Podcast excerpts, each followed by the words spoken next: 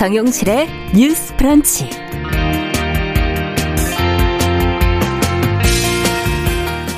안녕하십니까. 정용실입니다. 추석 연휴 건강하게 잘들 보내셨습니까? 자, 이번 연휴 동안에 사람들의 입에 가장 많이 오르내린 이름, 나훈아 이 세 글자가 아닌가 싶습니다. 가수 나훈아 씨의 추석 특집 비대면 콘서트 역대급 신드롬을 일으키고 있는데요. 과감하고 힘이 넘치는 연출과 무대의 매너도 아, 즐거움을 줬지만은 또 언론과 정치권을 향한 쓴소리도 큰 화제가 되고 있지요. 이 타이밍을 또 놓치지 않고 여러 정치인들이 나훈아 씨 말에 대한 저마다의 해석들을 지금 내놓고 있는데요. 하나같이 자신을 향한 말은 아니라고 생각을 하고 있는 것 같습니다. 쓴소리를 좀 남에게 돌리기보다 자신을 좀 돌아보는 계기로 삼는다면 더 훈훈하지 않았을까 싶은데요. 이 나훈아 씨 신곡 제목이 테스형이더라고요. 테스형. 소크라테스의 그 철학적 출발점이 된 그 중요한 질문을 거기 가사에도 나오더라고요. 너 자신을 알라. 네, 지금 이 순간에도 꼭 필요한 질문이 아닌가 하는 생각을 해봤습니다. 10월 5일 월요일 정용실의 뉴스 브런치 시작합니다.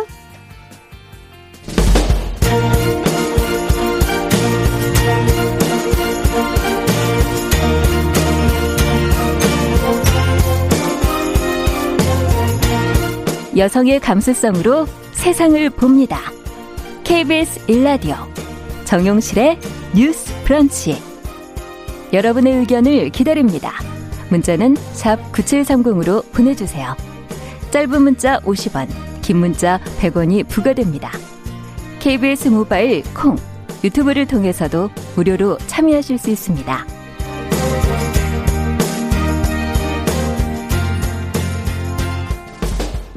네, 정실의 뉴스 브런치는 항상 여러분들과 함께 프로그램 만들어 갑니다. 오늘도 유튜브로 한 740여 분 정도가 들어오셨네요. 감사합니다.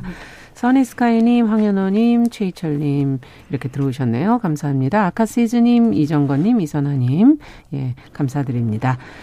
자, 연휴들 어떻게 보내셨는지 모르겠어요. 첫 코너 뉴스픽 두 분 모시고 인사드리죠.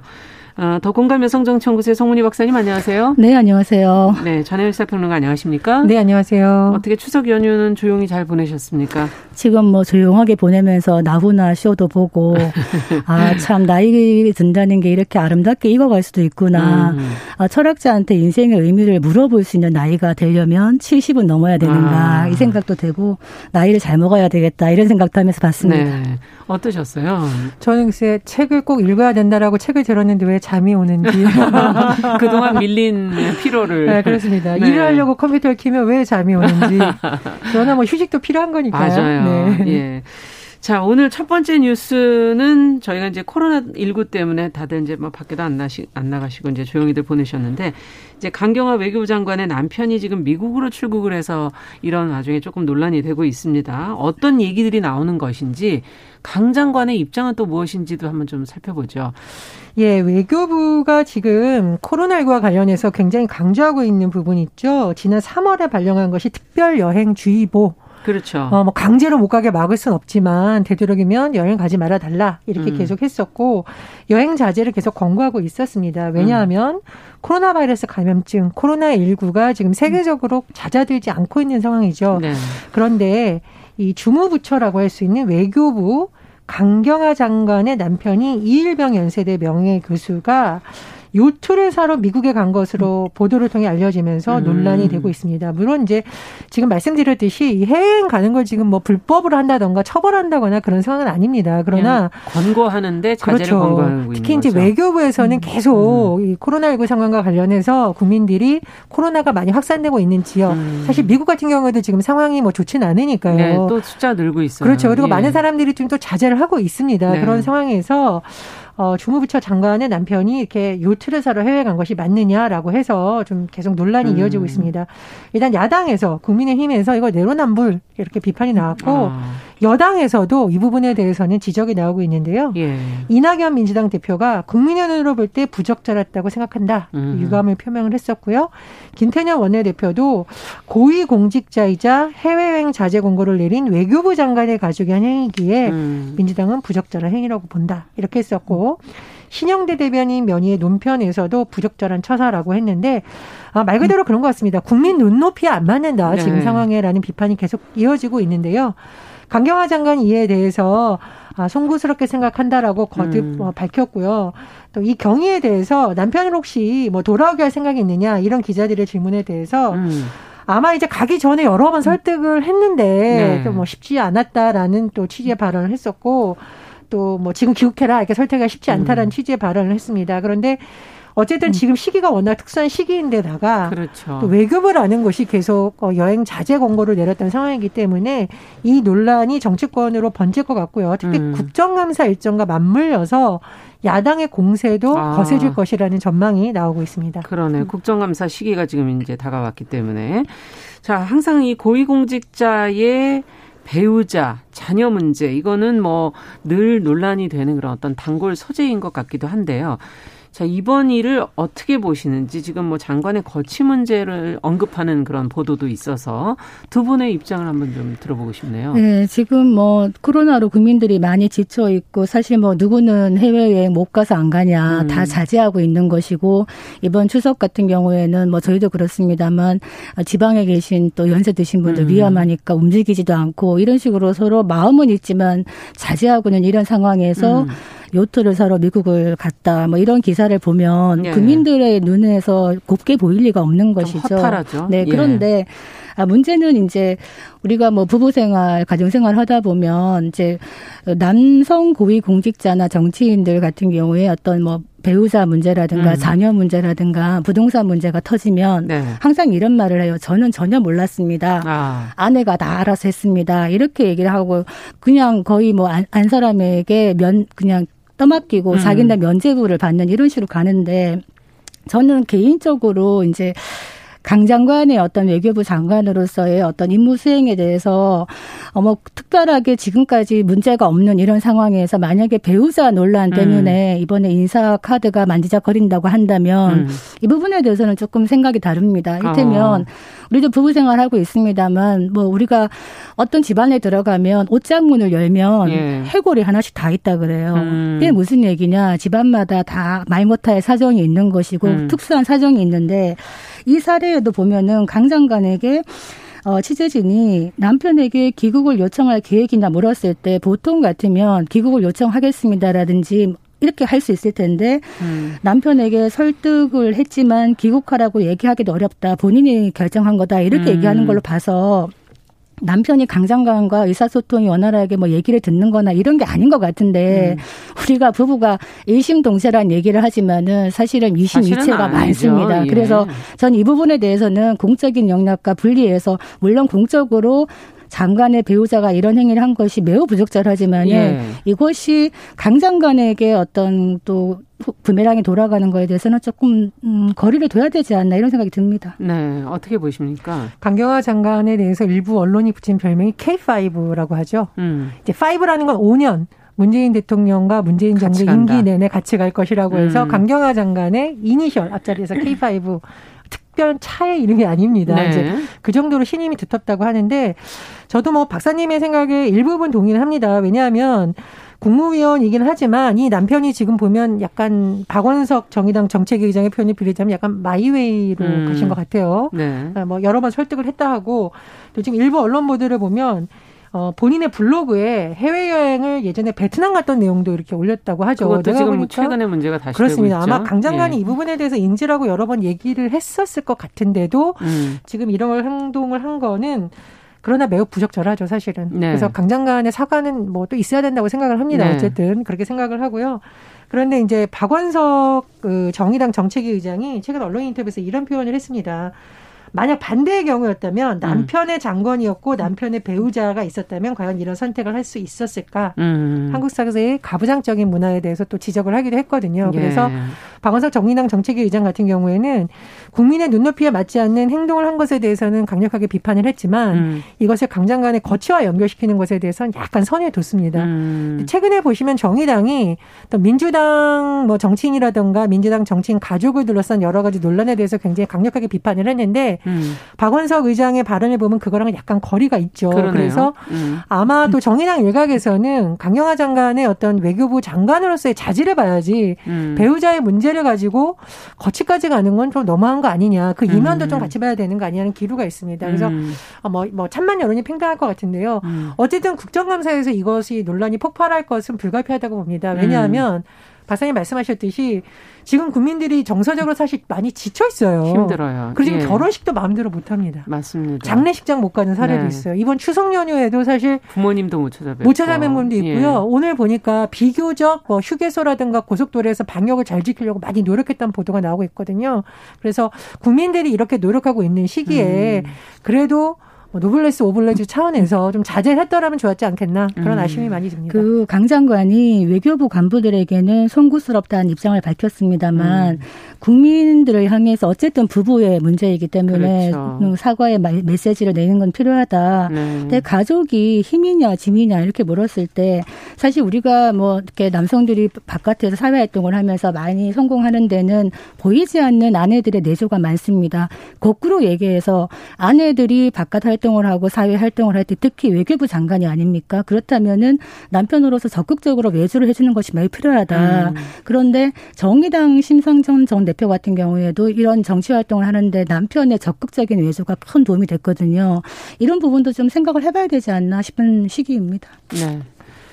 자, 이제 다음 뉴스로 좀 가보도록 하죠. 이제 가습기 살균제 피해자의 군입대와 관련된 사례가 지금 보도가 돼서 저희도 이제 좀 주목해 보려고 하는데요. 지금 제도 개선이 좀 필요하다는 지적들이 지금 왕왕 나오고 있거든요.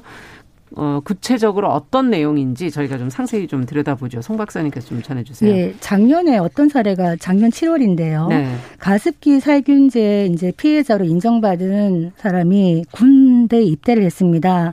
근데 이제 평소에는 음. 천식과 이런 질환 때문에 고생을 했지만은 많이 관리를 하고 치료를 해서 들어갔는데 외관상으로는 멀쩡해 보이니까 현역으로 들어간 거예요. 네.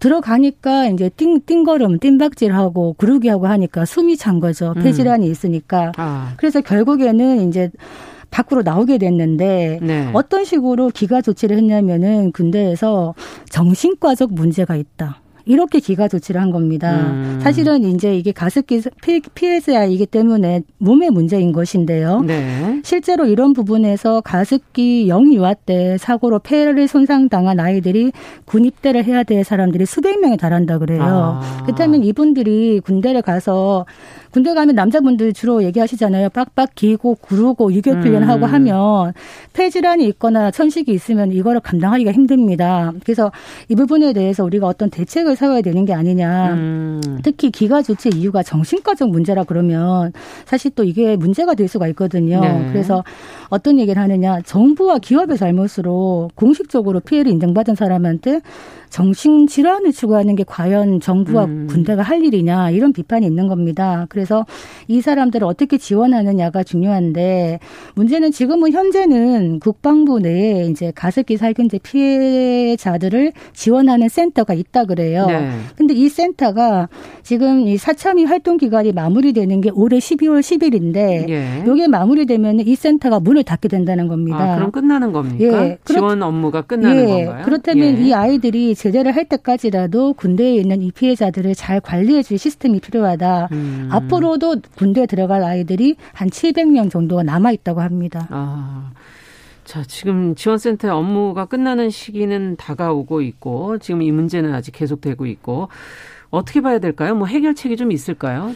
일단은 사회적 참사 특별조사위원회가 2018년에 출범했었는데요. 네.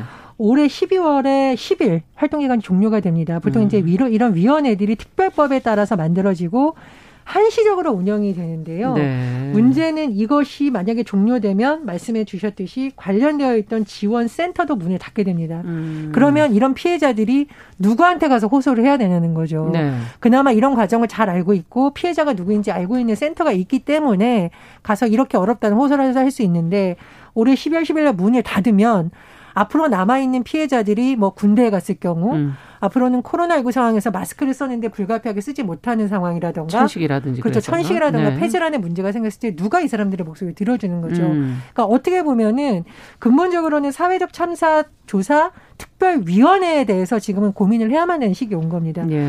그리고 사회주참사 특별조사위가 지금 두 가지 사건을 주로 다루는데요. 네. 가습기 살균제 사건과 4.16 세월호 참사입니다. 음. 사실은 이 위원회의 기간을 연장해야 된다는 목소리가 예전부터 나왔는데 네. 아직까지 이것이 안 되고 있기 때문에 일부 의원들이 또뭐 여러 가지 법안을 발의한다는 소식이 있었는데 국회 내에서 아직 뚜렷한 대안이 나오지 않았습니다. 음. 그래서 국회 내에서 이렇게 뚜렷한 대안을 마련해야지 피해자 한 명한 한 명이 언제까지 언론 인터뷰를 통해서 이렇게 피해 사실을 호소할 수는 네. 없는 거예요. 그래서 음.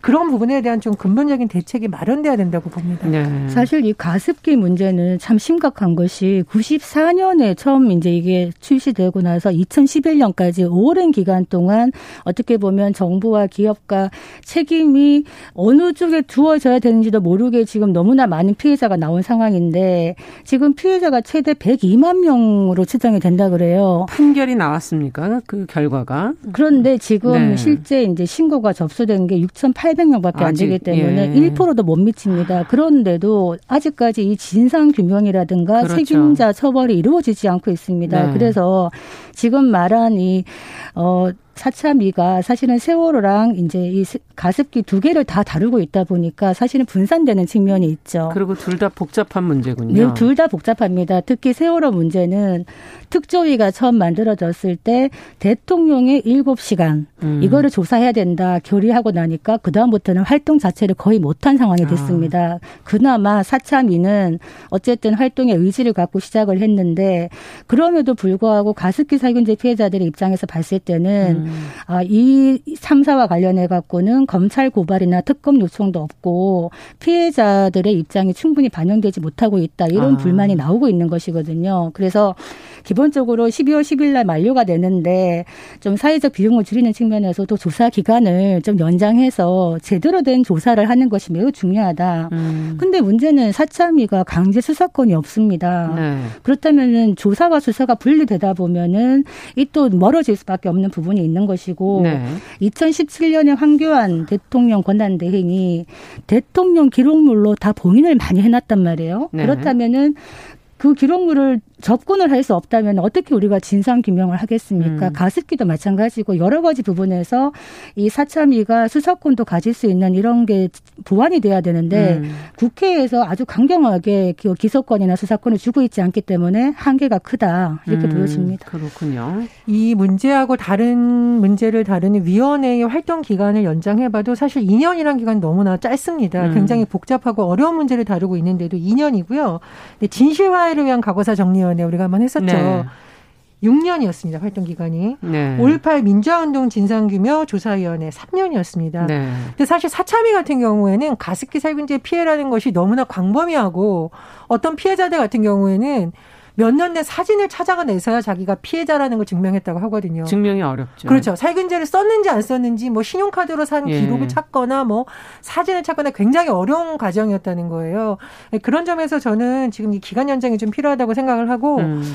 또 하나 정말 정치권의 쓴소리를 하자면 저는 5.18 민주화운동 진상규명 조사위원회 3년이지만 그래도 성과를 지금 내려고 했던 이유는 광주라는 지역이 갖고 있는 상징성이 그렇죠. 굉장히 강했기 음. 때문에라고 생각을 해요. 음. 그러니까 광주에 있는 지역구 의원이면 누구로 이 문제를 외면할 수 없었기 때문이었던 거죠. 그런데 세월호 문제라든가 특히 가습기 살균제 문제 같은 경우에는 전국에 퍼져 있기 그렇죠. 때문에 그렇죠. 세월호 참사 같은 경우에는 이제 안산이기 때문에 관련 국회의원이라든가 시민단체들이 계속 힘을 모아주고 있는데 음. 가습기 살균제는 전 국민에게 광범위하게 있다 보니까 오히려 이 문제를 내가 끝까지 해결하겠다는 지역구 의원들이 별로 없는 것 같아서 네. 좀 안타깝습니다. 물론 이제 환노위에 속한 일부 의원들이 음. 활동을 했지만 상임위가 바뀌다 보면 또 이 문제를 계속 다룰 그렇죠. 수가 없거든요. 네. 그래서 이 문제야말로 특정 위원회에서라든가 혹은 각 당에서 담당 의원들을 좀 지정을 해서 음. 이 업무에 집중할 수 있도록 하는 노력도 좀 필요하다고 봅니다. 그 어떤 집은 아이들을 위해서 아이가 셋인데 어릴 때부터 아이들의 건강을 위해서 꾸준하게 사용을 했는데 이 세 아이가 다 지금 가습기 살균제 음. 피해자가 된 경우도 있습니다. 그러니까 정말 통탄할 노릇인데 이 부분에 대해서 지금 가해 기업이라든가 책임자를 밝혀야 되는데 공소시효가 착착 진행되고 있다는 겁니다. 실제로 세월호도 그렇고 가습기 참사도 그렇고 언제까지입니까? 7년. 그러니까 7년. 적용되는 네. 혐의가 혐의에 따라 달라지는데 보통 이제 직권 남용죄라든가 아. 업무상 과실, 중과실 치사상 이렇게 되는데 공소시효가 7년이면은 세월호는 내년 4월이면은 끝나고요. 그렇죠. 가습기도 지금 이렇게 되면은 공소시효 우리가 이제 진상 규명을 해 가지고 밝힐 때쯤 되면은 이미 책임자가 밝혀졌더라도 공소시효가 이제 다 끝나버리는 이런 네. 사고가 있기 때문에 공소시효를 조금 멈춘다든가 늘린다든가 이런 법안도 지금 나오고 있는 상황입니다. 네. 여러 가지 보완되는 법들이 같이 마련이 돼야 되겠네요. 예, 한 가지만이 아닌 것 같네요. 예. 자, 이제 마지막으로 저희가 한국 여성운동의 역사로 불리는 이효재 선생님이 어제 별세했어요. 장례는 여성장으로 치러지고 문재인 대통령이 추모의 글을 올렸다고 하죠. 관련 내용 좀 정리해 볼까요?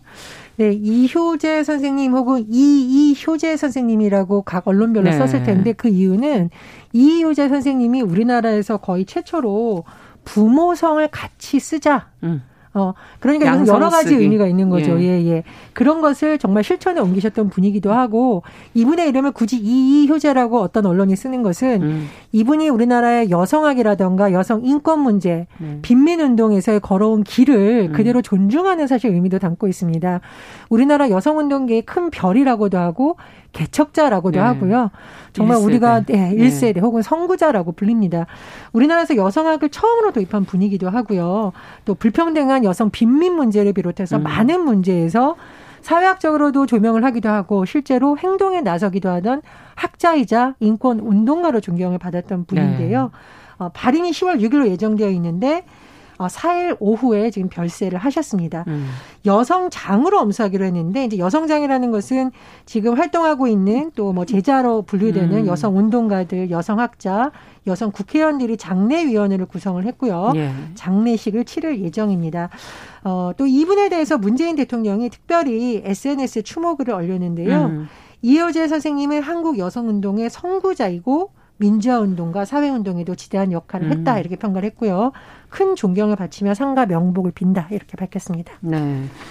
자, 지금의 여성의 인권이 여기까지 오는데 분명히 뭐 노력하신 분들이 한둘이 아니겠지만 지금 어, 이효재 선생 같은 분들이 역할을 하시지 않았나 하는 생각이 들고 어, 저희도 한 말씀씩 좀 들어보죠. 이 발자취와 관련해서 여성 운동에 대해서. 아, 사실 이제 어떤 꽁꽁 언 땅에서 뭔가 새싹을 틔운다는 것은 굉장히 어렵고 음. 지난한 일인데 그 일을 바로 했던 선구자가 아닌가. 24년생 이효재 선생. 음. 이제 고인이 되셨는데 정말 많은 일을 하신 것 같아요. 제가 이분의 대담직을 읽으면서 참 음. 감명 깊게 읽었던 부분이 지금까지 이제 화두가 여성이었다면은 음. 이제는 인간이다. 음. 그리고 내 인생을 돌아보니 사랑이다. 음. 일평생 내가 바라고 노력해왔던 모든 것들이 다 사랑이었음을 이제 알겠다. 이런 음. 얘기를 하면서 가부장제에 억눌린 여성을 일으켜 세우는 것도 음. 정치적 독재의 그런 희생에 대해서 반항했던 것도 다 사랑에 기반을 했다. 이런 음. 얘기를 하면서 사실 가족 사회학 공부를 하셨거든요. 예. 그래서 당시에 그 이대에서 강의를 하시면서 여성 들도 독립할 수 있어야지 진정한 평등한 혼인을 할 수 있다. 음. 이런 얘기를 했을 때 사실 당시만 해도 어, 결혼이라는 게 어떻게 보면은 이제 평생의 취직의 수단으로 많은 여성들이 음. 생각하던 시점에 여성이 독립해야 되지 평등한 가족이 되고 열린 가족이 된다. 이런 음. 말씀하셨던 것 굉장히 성구자에 정말 깨었던 분이고 네. 가족이라는 부분에 대해서도 남자들이 같이 바뀌어야 된다. 음. 정부도 그렇고 보육 투쟁을 하는 것이 아니라 여자들을 어떻게 깨워갖고 돈 좀 더 줄 테니까 아이를 낳아라 이런 식으로 미시적으로 하지 마라 음. 이런 얘기를 하시면서 남자가 같이 바뀌어야지만 저 출생 문제를 해결할 수 있다. 지금도 유효한 얘기군요. 예, 또 하나 음. 굉장히 놀라웠던 것이 여자가 혼인하지 않고 아이를 낳았다고 해서 그 아이가 사생아가 된다는 것이 말이 되느냐 이 음. 소리를 70년대 80년대 하셨다는 것이 굉장히 놀라웠습니다. 네, 네, 그러네요. 어떻게 보십니까? 최근에 미국의 긴즈버그 대법관이 이제, 네. 이제 예, 작고를 했는데 많은 사람들이 진보의 아이콘이라고 하는데 우리나라에는 이효재 선생님이 음. 계시죠. 정말 큰 길을 걸어가셨던 분이고 전 이런 생각이 듭니다. 지금은 많은 분의 존경을 받지만 처음 이런 거를 주장할 때 얼마나 많은 비난과 음. 모욕을 감수하셨어야 됐을까. 왜냐하면 음. 송 박사님하고 저하고 가끔 달리는 댓글을 보면은요. 왜 여자들이 시사를 하냐는 댓글이 네. 가끔 있습니다. 맞아요. 그러니까 뭔가 예. 새로운 분야를 걸어간다라는 거는 그런 이제 비난과 음. 때로는 비판이 아닌 비난도 쏟아지는 건데 어쨌든 음. 이효자 선생 같은 분이 계셔서 지금 많은 여성들의 어떤 인권 문제가 개선되었다고 생각하고요. 호주제 폐지 운동은 사실은 어, 페미니스트만을 위한 것이 아니라 모든 여성들에게 적용되는 재산권이라든가 그렇죠. 음. 권리와 연관되어 있는 것이거든요. 네. 그런 부분에서 첫 발을 디디셨다는 거에 존경을 보내고 또 고인의 명복을 빕니다. 네. 아까 얘기해 주신 말 중에 인간을 사랑했기 때문에 우리가 다 여성도 인간이고 남성도 인간 서로 좀 행복할 수 있는 길을 찾아갔으면 좋겠 습니다. 자 오늘 말씀 여기까지 듣겠습니다. 뉴스픽 전혜연 평론가 더공감 여성정치연구소 송문희 박사 두 분 수고하셨습니다. 자, 정윤실의 뉴스 브런치 듣고 계신 지금 시각 10시 30분이고요. 라디오 정보센터 뉴스 듣고 오겠습니다. 국내 코로나19 신규 확진자가 어제 73명 확인됐습니다. 국내 발생이 64명으로 대부분 수도권에 집중됐는데 포천 군부대 등 새로운 집단 감염이 지속적으로 발생하고 있습니다. 21대 국회 첫 국정감사가 7일 시작되는 가운데 국방위 국정감사가 파행 조짐을 보이고 있습니다. 여야가 공무원 피살, 추미애 법무장관 아들 특혜 의혹 등 관련 증인 채택에 합의하지 못하고 있습니다. 군병원에 입원 중인 트럼프 미 대통령의 상태가 기복은 있었지만 지금은 안정적이라고 의료진이 밝혔습니다. 이르면 내일 퇴원도 가능하다는 게 의료진의 설명입니다. 도널드 트럼프 미국 대통령이 코로나19 확진 판정을 받은 뒤 조 바이든 민주당 대선 후보와의 지지율 격차가 10%포인트까지 벌어진 것으로 조사됐습니다. 국가와 가계, 기업 등 우리나라 모든 경제 주체의 빚이 역대 최고치로 치솟은 것으로 나타났습니다. 국회 기재위 소속 국민의힘 추경호 의원이 분석한 자료에 따르면 전체 부채 규모가 5천조에 근접합니다.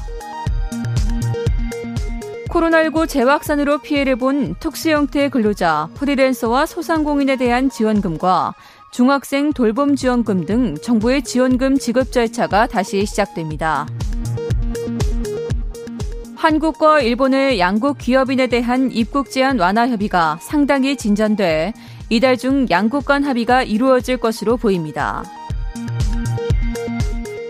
올해 노벨상 수상자가 현지 시간 5일부터 12일까지 잇따라 발표됩니다. 나노 결정 합성 연구를 진행한 현택환 서울대 석자 교수가 화학상 부문 유력 후보로 거론되고 있습니다.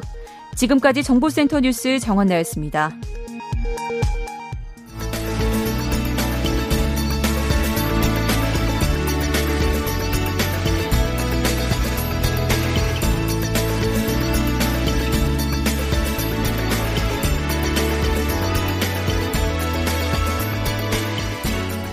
세상을 보는 따뜻한 시선. KBS 일라디오 정용실의 뉴스 브런치. 매일 아침 10시 5분 여러분과 함께합니다. 네, 정용실의 뉴스 브런치 듣고 계신 지금 시각 10시 33분입니다. 추석 연휴를 포함한 최근 2주간 코로나19 환자 수가 꾸준히 이제 감소를 하고 있습니다. 어, 일일 신규 확진자 수도 며칠간 지금 두 자릿수를 계속 유지하고 있고요. 하지만 또 완전히 진정세로 접어들었다고 마음을 놓기는 좀 이른 것 같습니다. 어, 연휴 기간 동안에 지금 집단 발병 사례가 여기저기서 있었기 때문에 방역 당국은 지금 긴장을 늦추지 않고 있고요. 또 날씨도 가을로 접어들어서 혹시라도 조금 더 재확산의 위기가 오지 않을까 하는 긴장감도 있습니다. 어, 월요 인터뷰 오늘은 최근 코로나19 관련 상황을 의료진은 어떻게 보고 있는지 연세대학교 원주의과대학 예병일 교수 연결해서 이야기 나눠보겠습니다. 안녕하세요, 교수님. 네, 안녕하세요. 네, 오늘 지금 5일 0시 기준으로 확진자 수가 73명, 국내가 64명 네. 지금 이렇게 보도가 나왔는데요. 네. 추석 연휴 기간 내내 지금 이제 계속 살펴봤었거든요. 신규 확진자 네. 수를 두 자릿수를 어, 계속 유지를 했어요. 네. 어, 좀 줄어든 예, 상황이긴 하지만 안심하기는 좀 이른 것 같고 어떻게 보십니까? 네, 그 연휴 5일 중에 첫날에는 100명이 넘었고요. 네. 그 다음 날부터 60명대, 70명대 이렇게 나오고 있는데 이 연휴 기간 중에는 이, 이 검사하시는 분들이 출근을 한다 치더라도 음. 선별 진료소 찾아오시는 분들 자체가 줄게 되거든요. 그렇죠. 네, 그래서 검사 숫자 자체가 줄게 되니까 물론 숫자가 낮아진 거는 고마운 일인데 네. 이제 오늘까지는 이건 당연히 줄었어야 되는 거고요. 예, 예. 네, 이제 내일부터 이게 계속 두 자릿수 유지하면서 좀 줄어들면 아. 좀 희망적인데 네. 이제 그렇게 될지는 좀 더 두고 봐야 되겠습니다. 내일 결과를 조금 지켜보는 게 중요하다는 말씀이시네요. 네. 네. 자, 어떻게 될지 추석 연휴 마지막 날인 어제는 지금 집단 발병 사례가 수도권, 네. 부산, 포항 등지 뭐 학교라든지 네. 요양시설, 병원 이런 곳들에서 지금 있었거든요.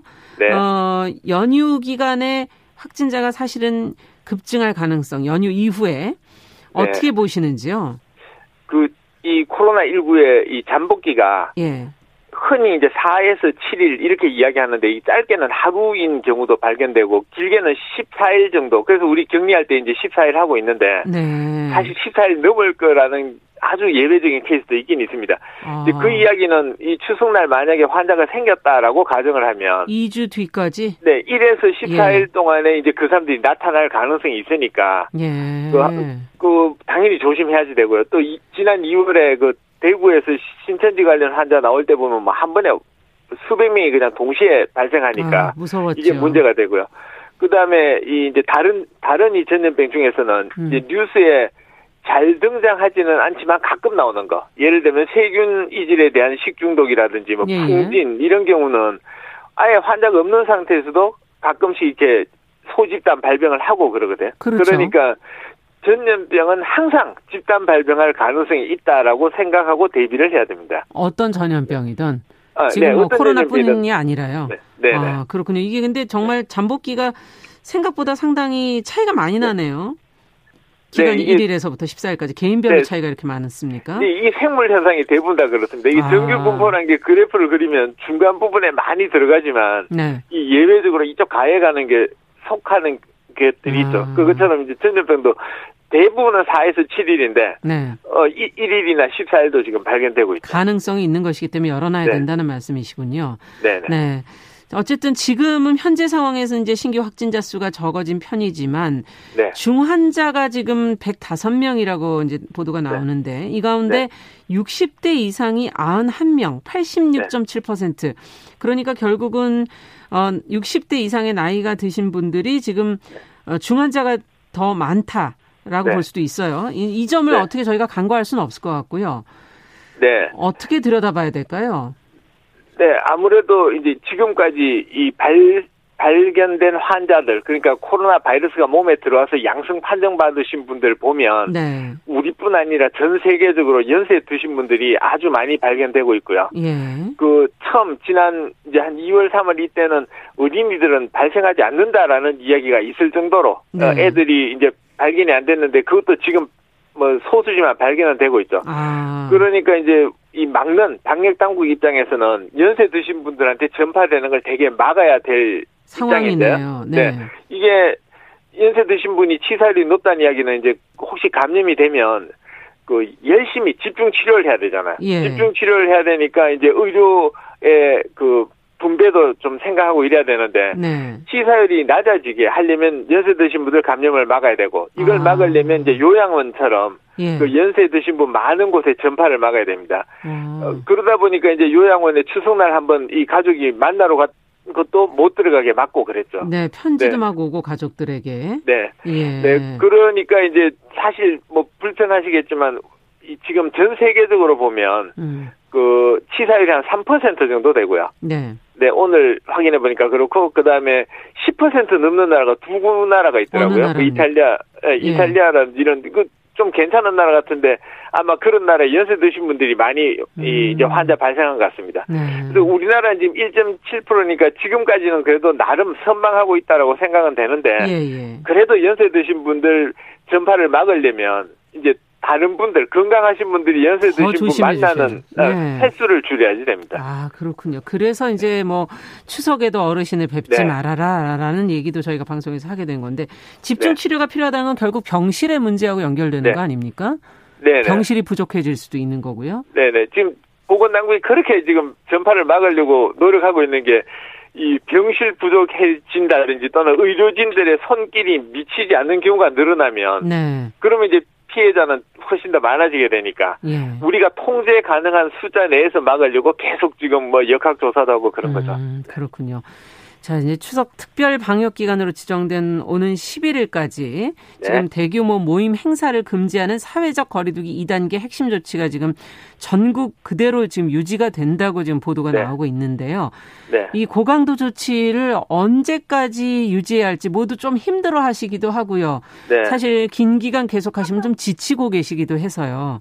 네. 어떻게 보십니까? 그 연휴 기간 중에 이제 저도 몇 분 만나 봤더니 다들 사는 게 재미없다 이런 음. 이야기 하시는데 네. 사실 저도 대학에 있으면서 학생들 못 만나니까 학생들이 그리울 줄은 몰랐는데 네, 참 지금 많이 그리워집니다. 네. 근데 이게 보건을 생각해서는 예. 이게 고강도 조치는 사실 지금보다 더 강하게 막 3단계로 화, 유지해야 되고 뭐 이러는데 예. 근데 이제 그렇게 되면 국가 경제가 문제가 생기니까 그렇죠. 그러니까 이제 정부 당국자들이 계속 모여서 이거를 어느 단계로 할까 뭐 그러고 있는데 음. 어쨌든 이 고강도 조치는 전파를 막는 의미에서는 음. 코로나가 사라질 때까지 해야 됩니다. 근데 이제 아. 그렇게 하면 국민들의 아, 지금 그, 너무 말씀만 들어도 답답해요. 네, 뭐 요새 뭐 우울증 생긴다라고 맞습니다. 하시잖아요.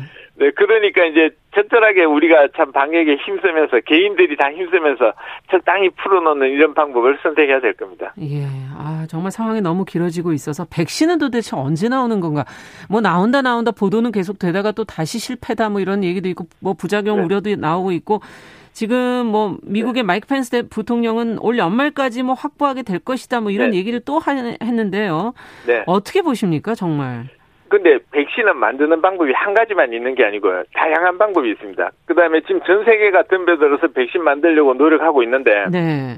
각자 만드는 방법이 다 차이가 있거든요. 있으니까 이제 누군가가 먼저 만들면 이제 테스트를 해야 되는데, 예.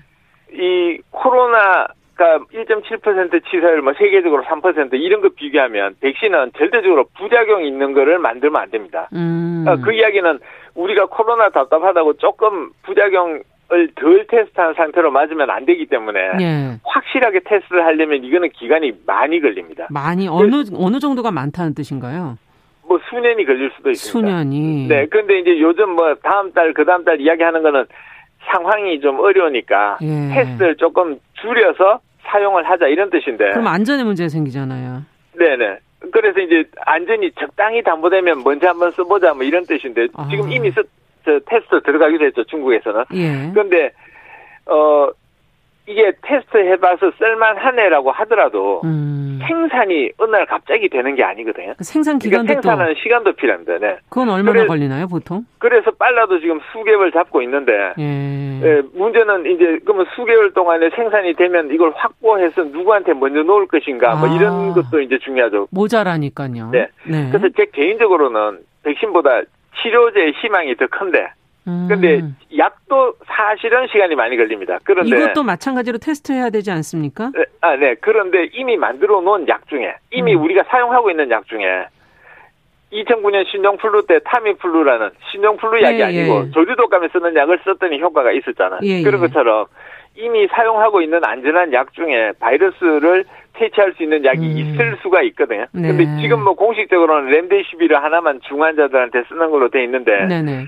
이론적으로는 바이러스 퇴치를 할 수 있는 다른 약이 음. 이 코로나 바이러스도 퇴치할 가능성은 이론적으로는 있습니다. 근데 음. 실제는 이제 테스트를 해봐야 되는데 음. 지금 논문에 나오는 것만 해도 수십 가지 테스트 중이거든요. 예, 결과가 아직 안 나왔군요. 네, 어느 날 갑자기 뭐가 하나 탁 이거 특효약이다 해주기를 저는 개인적으로 기다리고 있는 그게 더 빠를 중입니다. 수가 있다라는 네. 말씀이시군요. 네. 네. 지금 뭐 트윈데믹 얘기를 하면서 코로나19와 네. 독감 동시에 유행하는 걸 걱정하시는데 네. 독감 예방 접종을 해서 맞아야 된다고 지금 중요성 네. 강조되고 있지 않습니까? 네. 어떻게 보십니까? 그 이제 독감하고 코로나가 증상이 비슷하니까 네. 만약인데 독감 환자가 많이 생겨서 병원에 와서 진찰을 받게 되면 그 뭐 의료의 손길이 이제 흩어지는 거죠. 독감 아. 환자한테 많이 가게 되죠. 그러니까 코로나 치료해야 될 의료진의 손길이 독감으로 가게 되니까. 네네. 그다음에 이거 구별하느라고 또 시간도 많이 걸리고요. 그렇죠. 그러니까 최대한 독감을 줄여야지 됩니다. 그래야지 아. 이제 그 코로나에 의료진의 손길이 갈 수 있게 되죠. 계속. 근데 올해 네. 사실 이 코로나 유행하면서 개인적으로 모두들 노력하시니까 감기가 줄었어요? 네네 감기가 많이 줄고 네. 독감도 사실 일부 줄었고 음. 뭐 이비인후과 소아과 환자가 줄었다는 이야기도 있는데 어 독감 예방 접종은 맞아야 되실 분은 반드시 맞으시는 게 좋겠습니다. 네. 네. 그러니까 어르신들은 반드시 맞으셔야 된다는 네. 말씀이겠네요. 네, 네. 알겠습니다. 오늘 말씀 여기까지 듣겠습니다. 감사합니다. 네, 감사합니다. 네, 월요 인터뷰 최근 코로나19 관련 추이와 연휴 이후의 전망 과연 어떨지 연세대 원주의과대학 예병일 교수님과 이야기 나눴습니다.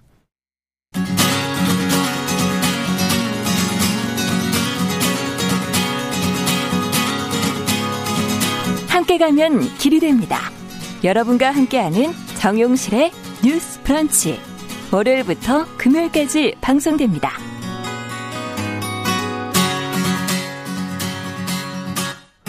네, 정용실의 뉴스 브런치 듣고 계신 지금 시각 10시 45분 향해 가고 있고요.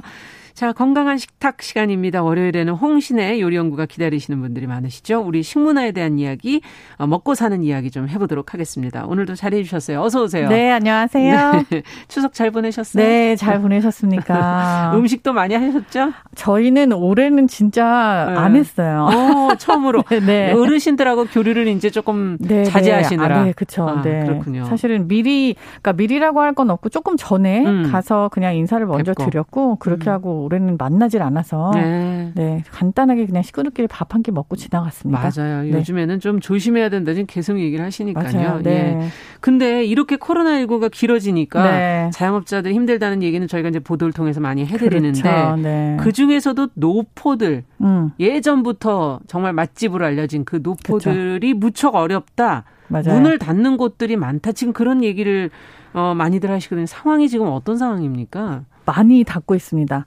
일단은 지금 그러니까 노포라는 단어 자체에 대해서도 한번 음. 생각을 좀 해보셔야 돼요. 그러니까 예. 저도 자영업자잖아요. 저도 식당을 그렇죠. 경영하고 있고 저희가 내년에 10년이 돼요. 음. 그러니까 어떻게 보면 제가 그 전에 이제 이게 방송이라 좀 그렇지만 망했던 거 음. 빼면은 지금 10년을 버틴 어. 유일한 식당인 건데 이게. 네. 사실 노포라고 한다면은 지금 통상 그냥 30년 정도 된 야. 식당 뿐만이 아니라 사실 식당뿐만 있는 건 아니죠. 뭐 갤러리부터 그렇죠, 시작해서 그렇죠. 모든 것들 상업 활동을 음. 하는 것들 노포라고 규정 지을 수가 있는데 어, 최근에 와서 30년을 이야기를 하지만 사실 저희가 노포라고 생각하는 것들 대부분 다 4, 50년 이상 된 아. 가게들을 말을 해요. 그리고 대를 이어서 해야 노포다라는 음. 정의가 있긴 있었어요. 음. 하지만 최근에는 그렇게까지 버티는 장사도 쉽지가 않고 특히 외식업에서 그러니까 30년 기준으로 노포를 보고 있기는 한데요. 네. 이게 지금 계속해서 이 정도 되면 노포야라고 하는 기준이 계속 낮아지는 이유 중에 하나가 뭐냐면은 문을 너무 빨리 닫을 수밖에 없는 그런 외식업이 어려운 구조예요. 아, 근데 이게 4, 50년 됐다면 손맛은 정말 완전히 인정이 된 거고 이미 익숙한 예. 맛들이 재현이 사람들이 좋아하는 그런 맛들인 그렇죠. 건데 그게 왜 이렇게까지 심각하게 된 건가요? 지금 뭐 다 자영업자들이 어려운 건다 음. 똑같지만서도요. 지금 외식이라고 하는 것 자체가 제가 지난번에 부페 식당 네. 말씀드리면서도 한번 말씀을 드렸었어요. 얘기해 주셨어요. 레스토랑이라는 카테고리 자체가 앞으로 향후 몇십 년 안에는 없어질 수도 있다. 음. 부페뿐만이 아니라 왜냐하면 사람들이 밖에 나와서 무언가를 먹는다는 행위 자체는 다 사람을 만나고 교류를 그럼요. 하고 음식을 통해서 어떤 이차적으로 상 이렇게 파생되는 다른 것들이 있을 때 이야기예요. 음. 공간을 쉐어하고 음. 거기에서 얻는 다른 경험들이 본인을 성장하게 한다고 믿기 때문에 음. 외부에서 시간과 돈과 노력을 쓰는 거였잖아요. 그럼요. 근데 지금 노포라는 경우는 약간 이거랑 좀 다른 개념의 외식이에요. 음. 일단 끼니를 해결을 하고 음. 그리고 생명을 연장할 수 있는 어, 네, 음식을 잡고 갈 수 있는 그런 줄이 있었던 것이 노포의 개념 중에 하나였고 네. 지금 현재 사람들이 노포 뭐 약간 뭐 트렌디한 거 그리고 음. 레트로적인 감성 이런 거를 같이 연결하는 것들은 그 당시에 우리가 어떻게 보면 우리 부모님 세대에 먹고 네. 살기 힘들었던 그 맞아요. 그 기억과 그 유물 같이 남겨져 있는 그런 음식들을 아직도 가지고 있는 거란 말이에요. 음. 그래서 약간 박물관처럼 여기는 아. 귀하게 여기는 그런 면이 없지 않아 있는 거죠. 네. 근데 어렵다라는 게 왜 그러냐면요. 외식에 대한 경험이 지금은 옛날처럼 그렇게 음. 그냥 기본적인 경험에서 의거한 게 아니고 본인의 선택에 의해서 그 돈과 시간과 노력을 쓰는 어, 그렇죠. 거잖아요. 점점점 이 기회가 줄어들죠. 어. 위험하다고 느끼기 때문에 가지 않고 그렇죠. 그리고 굳이 먹어도 되지 않는다라는 음. 생각이 점점 강해지고 너무나 음식이 다양해지고 아, 또 한편으로는 그쵸 굉장히 많이 뭐 획일화 되기도 아. 하고 하면서 조금 노포의 의미가 좀 많이 퇴색되고 있는 건 맞죠. 네, 노포의 특성이 그 지금 말씀하시는 것 안에 좀 담겨 있는 것 같은데 음. 그 시대 과거 아무래도 공간도 좀 적게 그렇죠. 예, 할 수밖에 없었을 네. 거고 자리는 몇 자리 없을 거고요. 그렇죠. 예, 집기들도 아무래도 오래 쓰고 하다 보면 낡을 수 있는 거고 음. 어, 젊은 세대하고는 뭔가 눈높이가 좀 다른 여러 가지 부분들이 있을 것 같아요. 그럼요. 지금 약간 이런 느낌이에요. 그 마이클 잭슨이라고 하는 엄청난 가수가 있지 않습니까? 근데 그 가수를 요즘 초등학생들은 네. 코카 아, 그 콜라 모델로 알고 있는 경우가 많다고. 어, 진짜요? 네. 그러니까 이게 어. 이분이 노래를 하셨 다라는 걸 잘 모르는 거죠. 그냥 텔레비전에 나오는 사람 중에 하나. 네. 이거는 사실 교육도 아니고 그냥 경험에 관한 문제인 거잖아요. 그러네요. 네. 근데 노포도 마찬가지예요. 어. 우리가 흔한 예로 그냥 오징어 볶음을 네. 파는 뭐 한 50년, 60년 된 식당들이 음. 있어요. 음.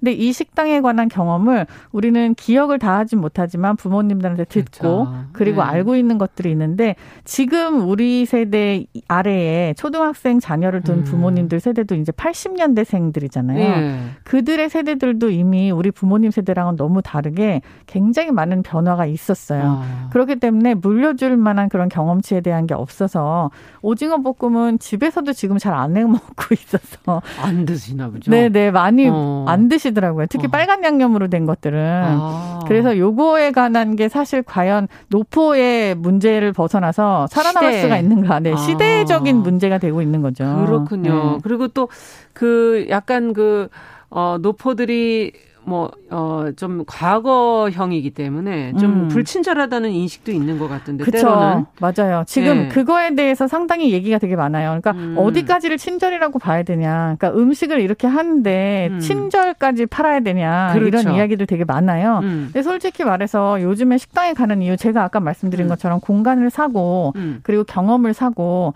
하는 거에 대한 의미가 있는 건데 순전히 정말 그 옛 기억에 의존한 음식이 음. 자기가 돈을 지불하고 시간을 살 수 있는 그런 가치가 있는가에 대한 건 본인이 음. 판단을 해야 되는 거죠. 네. 할머니가 약간 불친절하고 욕을 많이 하신다. 욕쟁이 뭐. 할머니 일부러 욕 들으러 가는 거 아닙니까? 근데 요즘 젊은 사람들은 또 아니더라고요. 아. 네.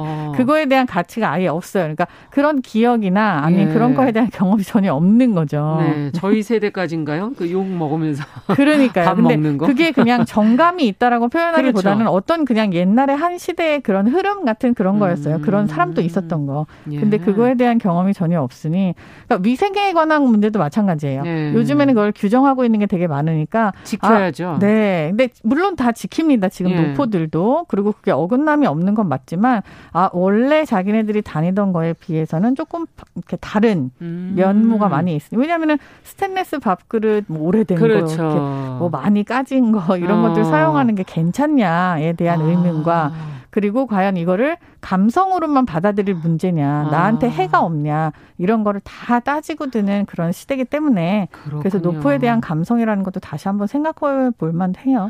그런 지역들이 또 개발이라든지 뭐 재개발 아, 엄청나죠. 뭐 여러 가지 이유로 어, 다른 장소로 막 옮기는 곳들도 그럼요. 꽤 있고. 이미 많이 옮겼고요. 그러니까 뭐 대표적인 것들이 사실 국수집, 냉면집, 네. 중국집들 네. 굉장히 많이 옮기고 혹은 문을 닫고. 그러니까요. 얼마 전에 굉장히 크게 화두가 됐던 것 중에 하나가 지난주에 바로 문을 닫은 70년 된 노포가 하나 있었어요. 음. 근데 그 집이 다른 게 아니에요. 그냥 너무 특색 있는 것도 아니고 그냥 함흥 냉면을 하던 곳인데 네. 이 집이 그 골목 안에서 굉장히 오래 버텼고 실제로 음. 그 골목 안에 있던 많은 식당들은 이미 다른 곳으로 이주를 하거나 아. 문을 닫은 상태인데 아. 끝까지 버티고 있었던 그런 식당이었어요. 예. 그거의 내막은 사실 그 집 건물주예요. 그 집이 아. 그렇기 때문에 버틸 수 있었어요. 세를 내는 건 아니었기 네. 때문에 그런데도 불구하고 이제 재개발을 그 동네 자체를 하고 있어서 나가야 되는 거군요. 네, 거기가 약간 시계로 굉장히 유명한 동네였는데 그 아. 동네가 안전이 없어지는 거예요. 야. 우리가 영화 보면 막 추격신 이런 데 나오는 네, 옛날 예. 서울의 모습을 그대로 간직하고 여기, 있던 어, 네, 예지동. 그렇군요. 그래서 이 집이 문을 닫으면서 정말 서울 시내에 살고 있는 모든 사람들이 다 노포를 사랑하는 음. 사람들이 가서 그 냉면을 먹고 오기도 하는 마지막인데 빨리 먹어야겠다. 네, 그래서 막판에 줄을 서고 그리고 아. 하도 사람들의 성화에 못 이겨서 사장님이 아 내가 몇 년 후에 다시 오픈을 한번 해볼까 생각을 음. 할 수도 있겠다 이렇게 마음을 돌리셨다고까지 해요. 와. 근데 이렇게 없어지고 하는 것들에 대한 게이 어. 우리 세대를 지난 기억에 벗어나면은 이제는 정말 사라질 수도 있는 거고 그렇다면 이 후세대를 네, 네 냉면을 네. 기억을 할 수 있는 사람이 얼마나 될까? 음식 문화를 어떻게 보면 이렇게 저, 전수해 온 역할인데 네. 어, 그 가치도 상당했겠네요. 사실은. 그럼요. 동네를 네. 재개발하는 것까지는 좋지만 사실 이 음식을 먹던 거를 잃어버린다는 음. 거는 사실 세대를 어. 떻게 아울 수가 없는 거잖아요. 잃어버리는 네. 거죠. 그 자료를 사라지는 거예요. 음식은 사라 사라지는 예. 겁니다. 야, 그러면 홍신혜 씨가 가장 사랑한 노포를 끝으로 한 군데 알려주시면 어떤? 아, 저 진짜 너무 많지만요. 시간은 다 네, 돼가지만. 제가 지금 딱 한 군데 어. 너무 좋아한다라고 말할 수 있는 곳이 저 부산에 있어요. 아. 부산에 가면은 이 집이 원래 전집인데 시장 어. 통해서 근데 네. 지금 가게로 되어 있긴 하거든요. 예. 이 집도 약간 형태가 바뀐 거죠. 음. 42.19 마라톤을 뛰어갖고 먹을 만큼 음. 줄을 그렇게 길게 선다라고 한 만큼 전이 유명한 집이어서 와. 그 집 이름이 그런 운동 이름이랑 똑같아요. 근데 예. 그게 또 메뉴명이기도 하거든요. 음. 해물을 잔뜩 넣고 계란을 탁 풀어갖고 부치는 그 전집이 있습니다. 아이고 이제 점심 시간이 얼마 안 남았어요. 벌써. 아 노포의 그 상황. 어, 코로나19로 인한 자영업의 위기 속에서 같이 어려움을 겪고 있는 오래된 식당 노포 얘기 오늘 여기까지 듣겠습니다. 네. 말씀 잘 들었습니다. 감사합니다. 감사합니다. 홍신혜 씨와 함께 했습니다. 자, 정용실의 뉴스 브런치 월요일 순서 이제 마칠 시간이 됐고요. 저는 내일 오전 10시 5분에 찾아뵙겠습니다. 감사합니다.